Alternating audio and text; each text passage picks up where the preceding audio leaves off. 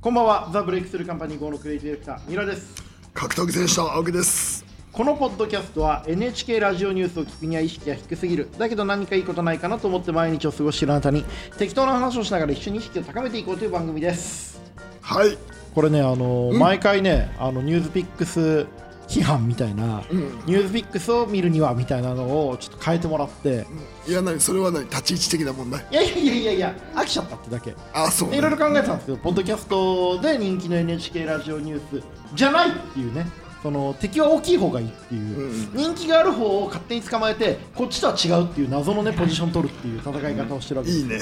はい、それでは、えーお便りが届いております、今週はありがとうございます、本当にお便り届くとね、あ聞いてくれてる人いるんだなと思ってはい嬉しいんですけども、ラジオネームゆうきさん、就活のお便りです。青木さん、三浦さん、こんばんは。来年に就活を控える大学3年生です。学校の方からは自己分析をしろとよく言われ、これまでやってきたこと、頑張ったこと、長所などを書かされます。そのような就活を進めていく中で、小手先ばかりで低のユースを上手に詰め込むことにとても罪悪感を抱いてしまいます。なんかスピッツの歌詞みたいですね。 小手先ばかりで低のユースを上手に詰め込むことにとても罪悪感を抱いてしまいます。また、これまで私が歩んできた人生がまるで誰かに媚びたアピールだったかのような錯覚に陥ってしまいます。どの分野に行くのか、私は何がしたいのかについて悩むべきなのに、どうしてもモヤモヤが頭から離れません。割り切ることが必要とは分かっていますが、なかなか解決できず悩んでいます。何かいい考え方、解決法はありますでしょうか、はい、どうでしょうか、青木さん。いや、こんなんやりたいことなんて分かんなくない、子供の頃に。あーガキの頃そのに。パターンですねやっぱりなんつったってね、あのー僕は一生格闘技はやめやりませんって言って、警察官を辞めて格闘家になり、僕は一生シュートで頑張りますって言ってそのすぐにシュートを辞めてプライドに行った青木真也の言うことはやっぱ違いますよ、ね、分かんないよ、そんなの。はい、だって、一生適当に生きていきたいなって思ってたじゃん、絶対。僕らね若い頃ね僕とかそうでしょ、一生なんかこう、大学生の大学2年生ぐらいがずっと続かないかななんて思っていて。大学2年生ずっと続かないかと思ってたのもう2、3年生がずっそとんなこと思わないでしょ思ってたよ。えそんなに楽しい大学生活だったんですだって練習してさか、、はい、で、はーってやってさ、はってやってってなんだよいやうるせえよ、突っ込むじゃはんっ。てやってってあの最近このラジオの、はいあのなんだろうな青木のその下ネタが多いってね関係各位からいろいろ来るわけ、関係各位って誰ですかい、やいいじゃだなんなのそれんだからあの動きづらくなるのさ迷惑なんだよ俺もこのラジオで散々さ何言って散々ねこうやっといてねこういや青木さんはこう人出だしでさ、はいあのチンチンがだらしなくてさ、はいどうしようもないやつだみたいなこのブランディングがさブランディングの専門家がやるもんだからさ青木さん下半身がメルトダウンで有名ですそうそうそうそう。そういうやるもんだからさ、はいはいはいもういい迷惑なんだよ。えー、それはまあじゃあ周りから評判がいいってことですねラジオのね今後も青木さんのね歪んだ下半身事情首投げ生活についていろいろといやいややめろって追求していきたいと思うんですけれども、そんなに大学早稲田大学の時に首投いげやてだたからんですかいや違う違う違うしてないよやってないはやったことないい、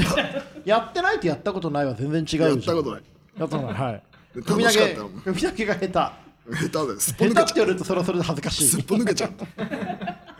これあの、まあ、やることがやりたいことがないんですよ、うんまあいいやりたくなくてしょうがないじゃんって言ってる、まあ、それはそれでいいんですけど、んこの子はね、あのー自己分析をうんしてると自分がなんかこびてるダメなやつみたいに思えちゃうっていうのが一番の悩みでもさその自己分析なんてさ二十歳ぐらいとか22歳の時の自己分析なんてさ、はいそれほどさ合わないことなくないまあ事故できてないですからねまだねだってさ青木真也の自己分析は、はい公務員できると思ったんだよやべえやつですやべえやつじゃんもうどういう分析の結果俺は公務員になれると思ったんでしょうねって思うのめちゃよくちゃですよねそうだからそうやってか思きえ氷るかかき氷見てご飯にかけたら美味しそうっていうくらいやべえやつです よね、うんそうそうでもさ、はやりそうじゃんそういうのやりそうやりそうそういうレベルのミス、うんそうでもさそういうのをさ分かんない時だからさ、自己分析なんて合ってないと思うんだよねやっぱそう考えると青木真也の自己分析ってずっと失敗し続けた自己分析だったなまあ、で最終残ったのが格闘技が好きっていう、うんそこだけはブレてな思だけだったっいていうそそここだだけけではすよブレね、うんいやだからねこれね勇気ねあのあれよなんか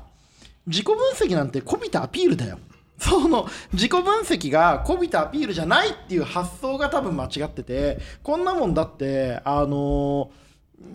原稿用紙とかそこら辺の紙にさ自分のさ人生とか考え方がさまとめられるわけないじゃんお前作家でもねえしさその自分の人生なんてそんなね深いいろいろ生きてきたわけじゃん君なりに一生懸命20年くらい、それをうまくまとめろって言われてんだから小手先ばかりで低のいい嘘を上手に詰め込めって言われてるんですよ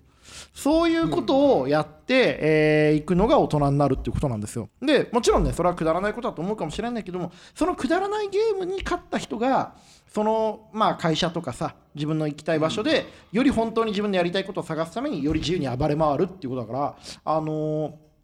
PCR 検査みたいなもんですよあのー自由に暴れ回るために一旦うん検査するうん、無茶言ったねむちゃ言った結構無理やり入れたね窮屈だった今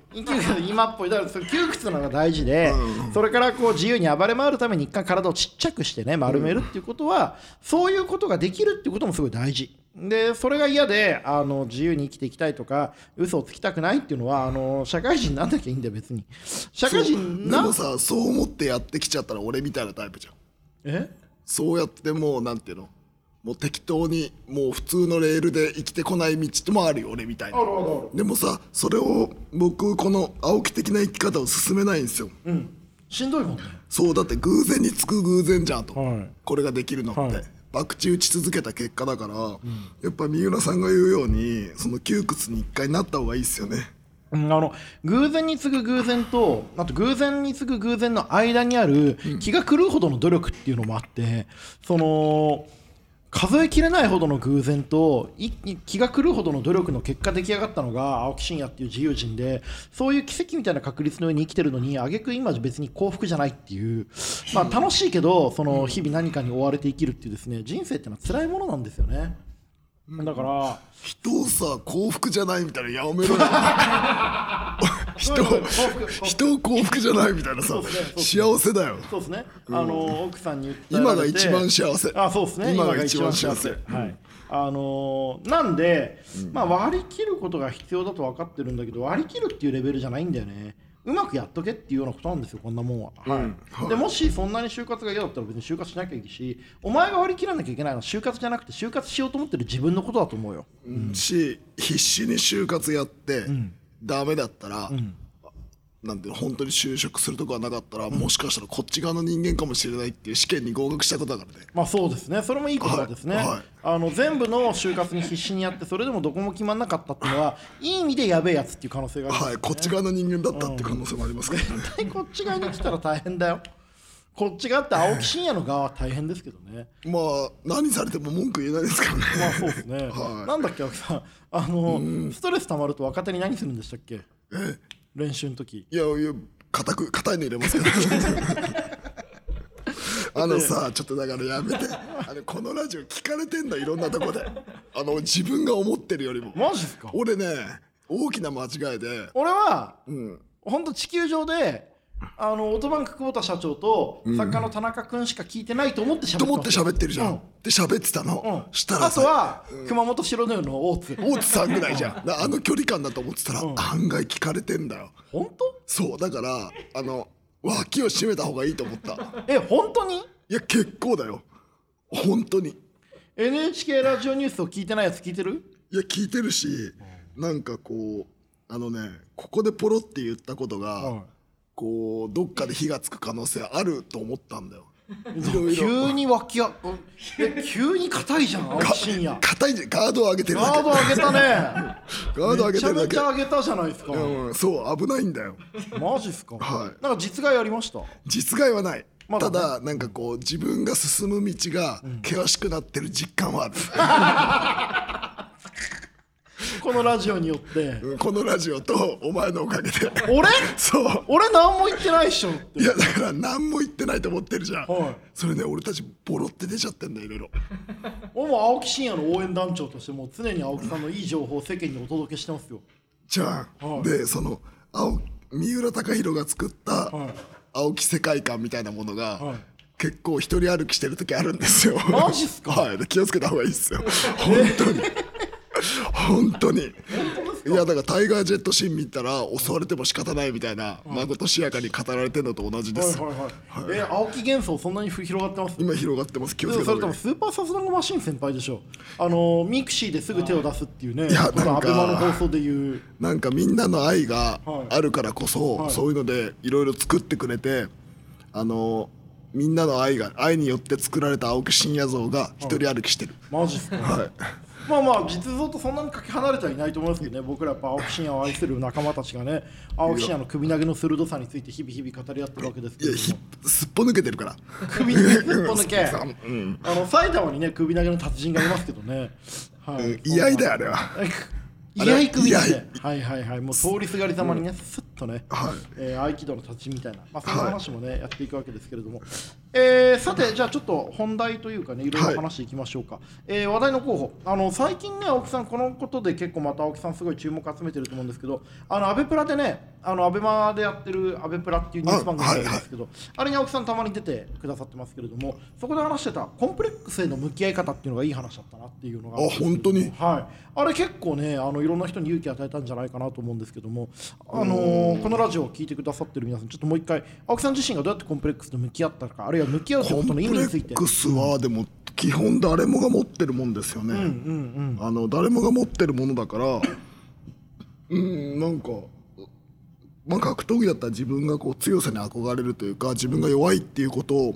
認めた上で向き合っていくっていうのは僕は大切な気がするんですよね、うーん、はいそうですよねなんかさそのなんかあんのコンプレックスコンプレックスしかないでしょだって。あそう、うーんまあそのもともとね小説家になりたかったけどなれなかったとかまあ僕なりに柔道やってたけど頑張ってたけど青木真也にあいつは弱いって大騒ぎされるわとか、まあ、なかなか何一つものにならなかった人生をねこう抱えて生きてるわけですけれども。はい、でまあ就活の話ちょっと最初もらってましたけど青木さんって、なんで最初警察官になろうと思ったんですかで楽に生きていけると思った楽じゃねえよ「古老の地を見ろ」「古老の地」っていう映画見ました見てないあれめちゃくちゃ面白いんですけど、あのまあヤクザに警察あがーはいはいこうどんどんこうヤクザ化していくっていう、まあヤクザと警察ってまあ兄弟会社みたいなもんなんであれですけれども、あの楽に生きていけるって何で思ったの？いや警公察務員だから食いっぱぐれないし、でずーっと適当に横見てれば生きていけるって僕は思ったんですよ、うん、一番楽なんじゃないかな鼻くそじっても生きていけ売り上げ上げなくていいじゃないですか、はいはいはいはい。だなぁと思ってたら、はいあこれなんか全然違えなぁと思って、おーだからはもうその時のもう自己分析とか業界分析とかクソの役にも立たなかったってことですい、よね。全く出なかったですねだからね人間って変わり続けるし外から見るんでは絶対業界とか分かんないから結局そうやってそのその場その場の判断が正しいかどうかなんて分かんないからあんま考えすぎない方がいいってことですよね、でもそこからね格闘家に転職したじゃないですかはい転職ね柔道うんはいそれはどういうきっかけで変わったんですか転職はもうこれやってらんないなと思ったんですよ、うん警察学校やってる時、うんたらああもう一回バクチ打ってみようと思ったんですよおー首投げはすっぽ抜けるけどはい人生の博打やってみようと、うんはいはいはいおやめろだからなんだよ 首投げやめろ首投げは NG いやいや程よくあの俺程よく青木に好感が残るように青木さんの好感しか残んないこのラジオ聞いてる人みんな青青木さん木のファにンだよ好感が残るように首投げの話はするわかりましたわかりましたはいあのあな青木さんね、まあ外掛けも得意ですからね、はいまあまあうんこれここから外掛けっていうのが何かの隠語なんじゃないかと思って広がってったら面白いですよね青木さんといえば外掛けがね上手ですけどでまあまあだからさその警察学校の時にもうダメだと思ってもうみんな警察の中でやりたい仕事あるけど何がやりたいいや楽に生きていきたいですって思ってたから全然ダメで合わなくてでじゃあもう一回最後好きなことやってバクチ打ってそれでダメだったらもうダメだなと思ったんですよ、267ぐらいまでに格闘技でものにならなかったからもうや格闘技もやめて、細々生きていこうと思ってたんですよ、ん真面目に、はいしたらその博打がたまたま当たったんですよものになっちゃいましたもんねはい、うんはいシュートではいいやシュートの後すぐプライド行ったんですよだから、はいはいはでいプライドでやってれば飯食えるかなと思って、その博打が当たって、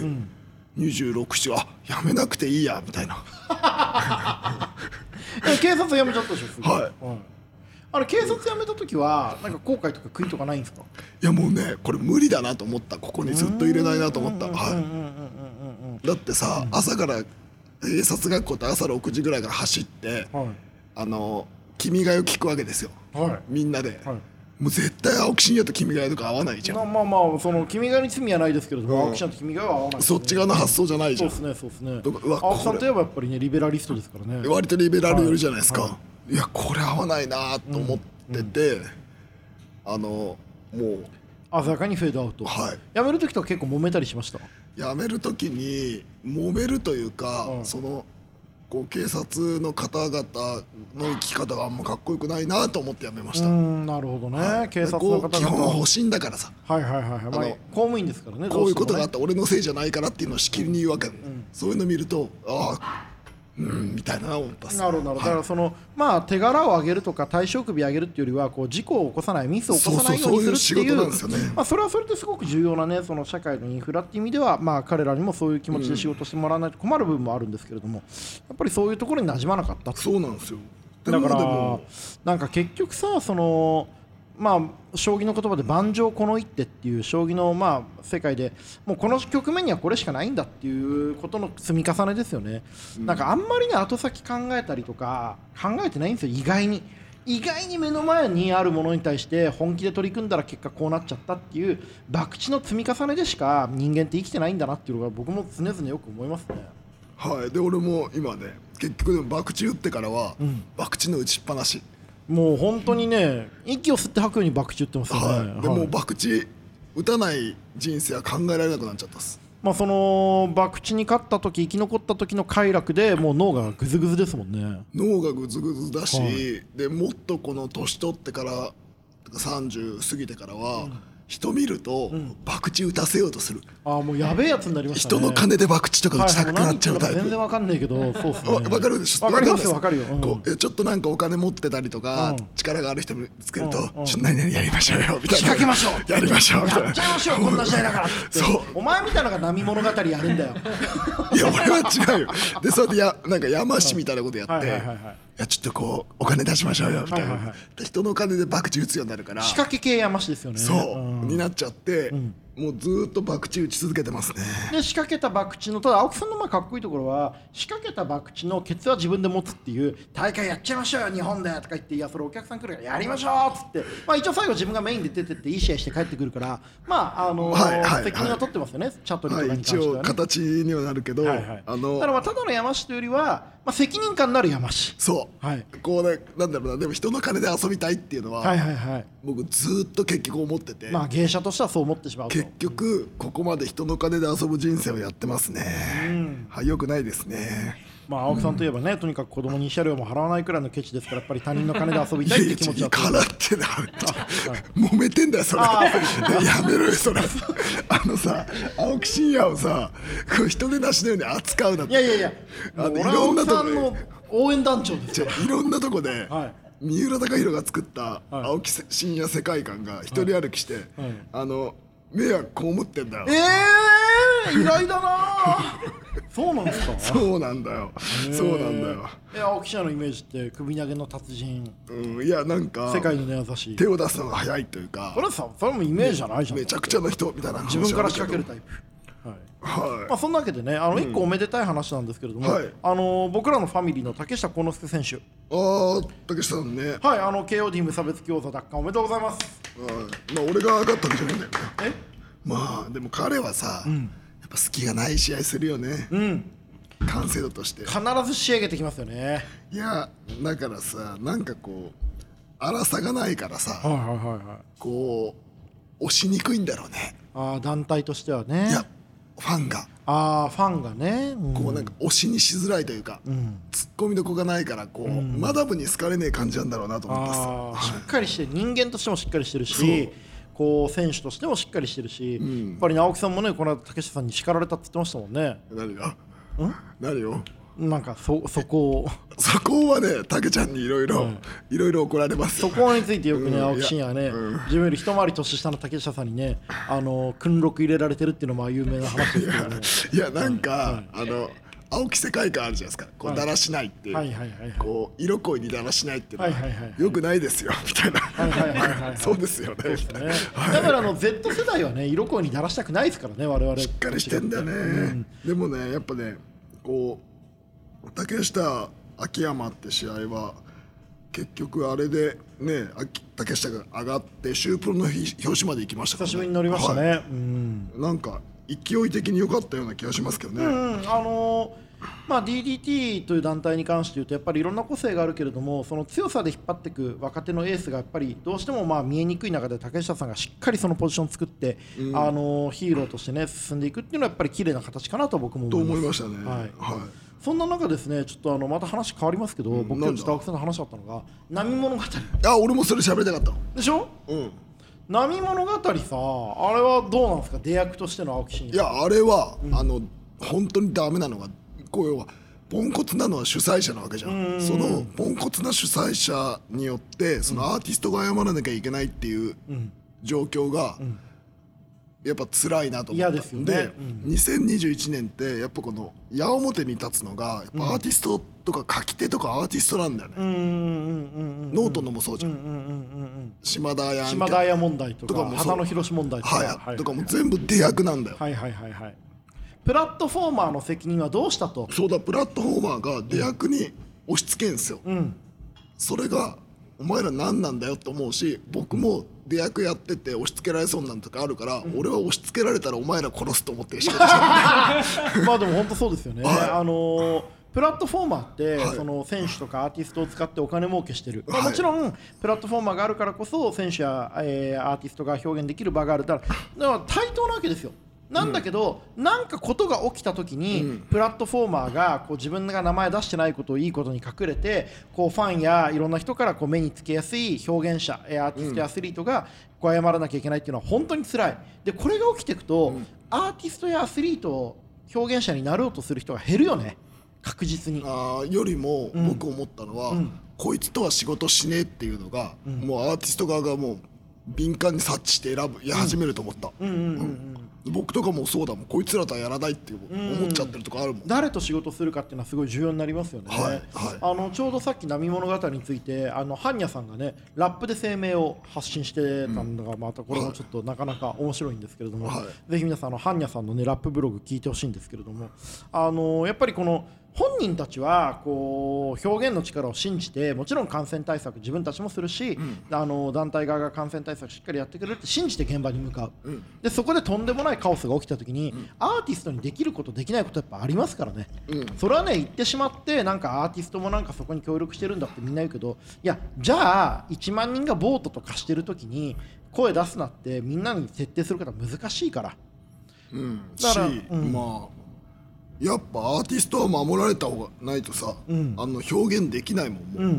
んそうですよね、はいだからそのいざという時に表現者アーティストアスリートにリスクを押し付けてこううまいとこだけ、えー隠れてやろうとする、えープラットフォーマーに対してはしっかりとこう怒りを示していきたいという気持ちありますよね。でもまあ違い方権な場所じゃんまたうん、名古屋だし、うん、いやいやいや名古屋は違い保険じゃないよ。あそうなんだまるでなんかガザ地区みたいに言ったけ ど名古屋はもちろん一部の人にとってはあの危険地帯だっていうのは当然知ってますけれども、名古屋っていうのはちゃんとした土地ですよ。あそうなんだ、はい学びがあったね今日学びがあった学びがあります、はい、名古屋といえばあの味仙っていうねイメージもありますけれども、ははいいあのなんでやっぱり波物語に象徴されるそのプラットフォーマーと表現者がいかに対等な関係であるかってことのためには、どっちもベストなパフォーマンスでしっかりこう魂を持って戦っていかえなきちゃないけなみいに、こうアーティスト側からすると、プラットフォーマーに押し付けられそうになった時はどうしたらいいですか、僕は、はいもし何かあったらお前らとお前らも沈めてやると思ってやってるんですけまど、あそうですよね青木真也は、いつ何時でも誰とでも差し違える覚悟でやってますもんね、はい、もし何かあったらいいよいつでもいつだってやめてやると思ってるし、いつだってお前と沈没してやると思ってやってるんですけど、はい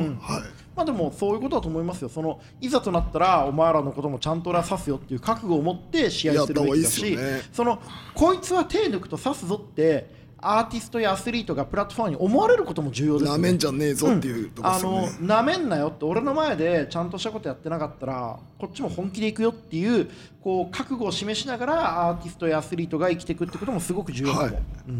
いいねいいとこ落ち着いた、はいということでね、はいえー本日も、えー面白い話ができたんじゃないかなと思います、あの青木さんについて皆さん誤解があるかもしれないんですけれども本当に素晴らしい人格者で、うん誠実だからあの誠実な人格者で、うんそう大事だうんあのーいざという時には人に頭も下げるし、で若干フェミニスト寄りだから若干フェミニスト寄りで、あの寝技と首投げが上手な、んえーそれ世界のアスリートでうす。んそうはい、ということで今日はここまでです、えー青木さん今日の俺たちの宿題は何ですかまあ、誠実さを大事にするもうちょ抽象的に言ったなはいなんで誠実さを大事にするあとねあの波物語が気になる人はねハンニャさんの、えーラップブログも聞いてみてくださいということで今日の俺たちの宿題は誠実さを大事にするということです、えーこの番組では関西お便りもお待ちしております関西ツイッターにて「ハッシュタグ三浦青木」でつぶやくかすべて小文字で三浦青木ポッドキャストアットマーク Gmail.com miuraaokipodcast アットマーク Gmail.com までお願いいたしますお相手はザ・ブレイクスルーカンパニー号のクリエイティブディレクターの三浦と格闘技選手の青木でした青木さん歌とか出さないですか出すいいかもしれないそれ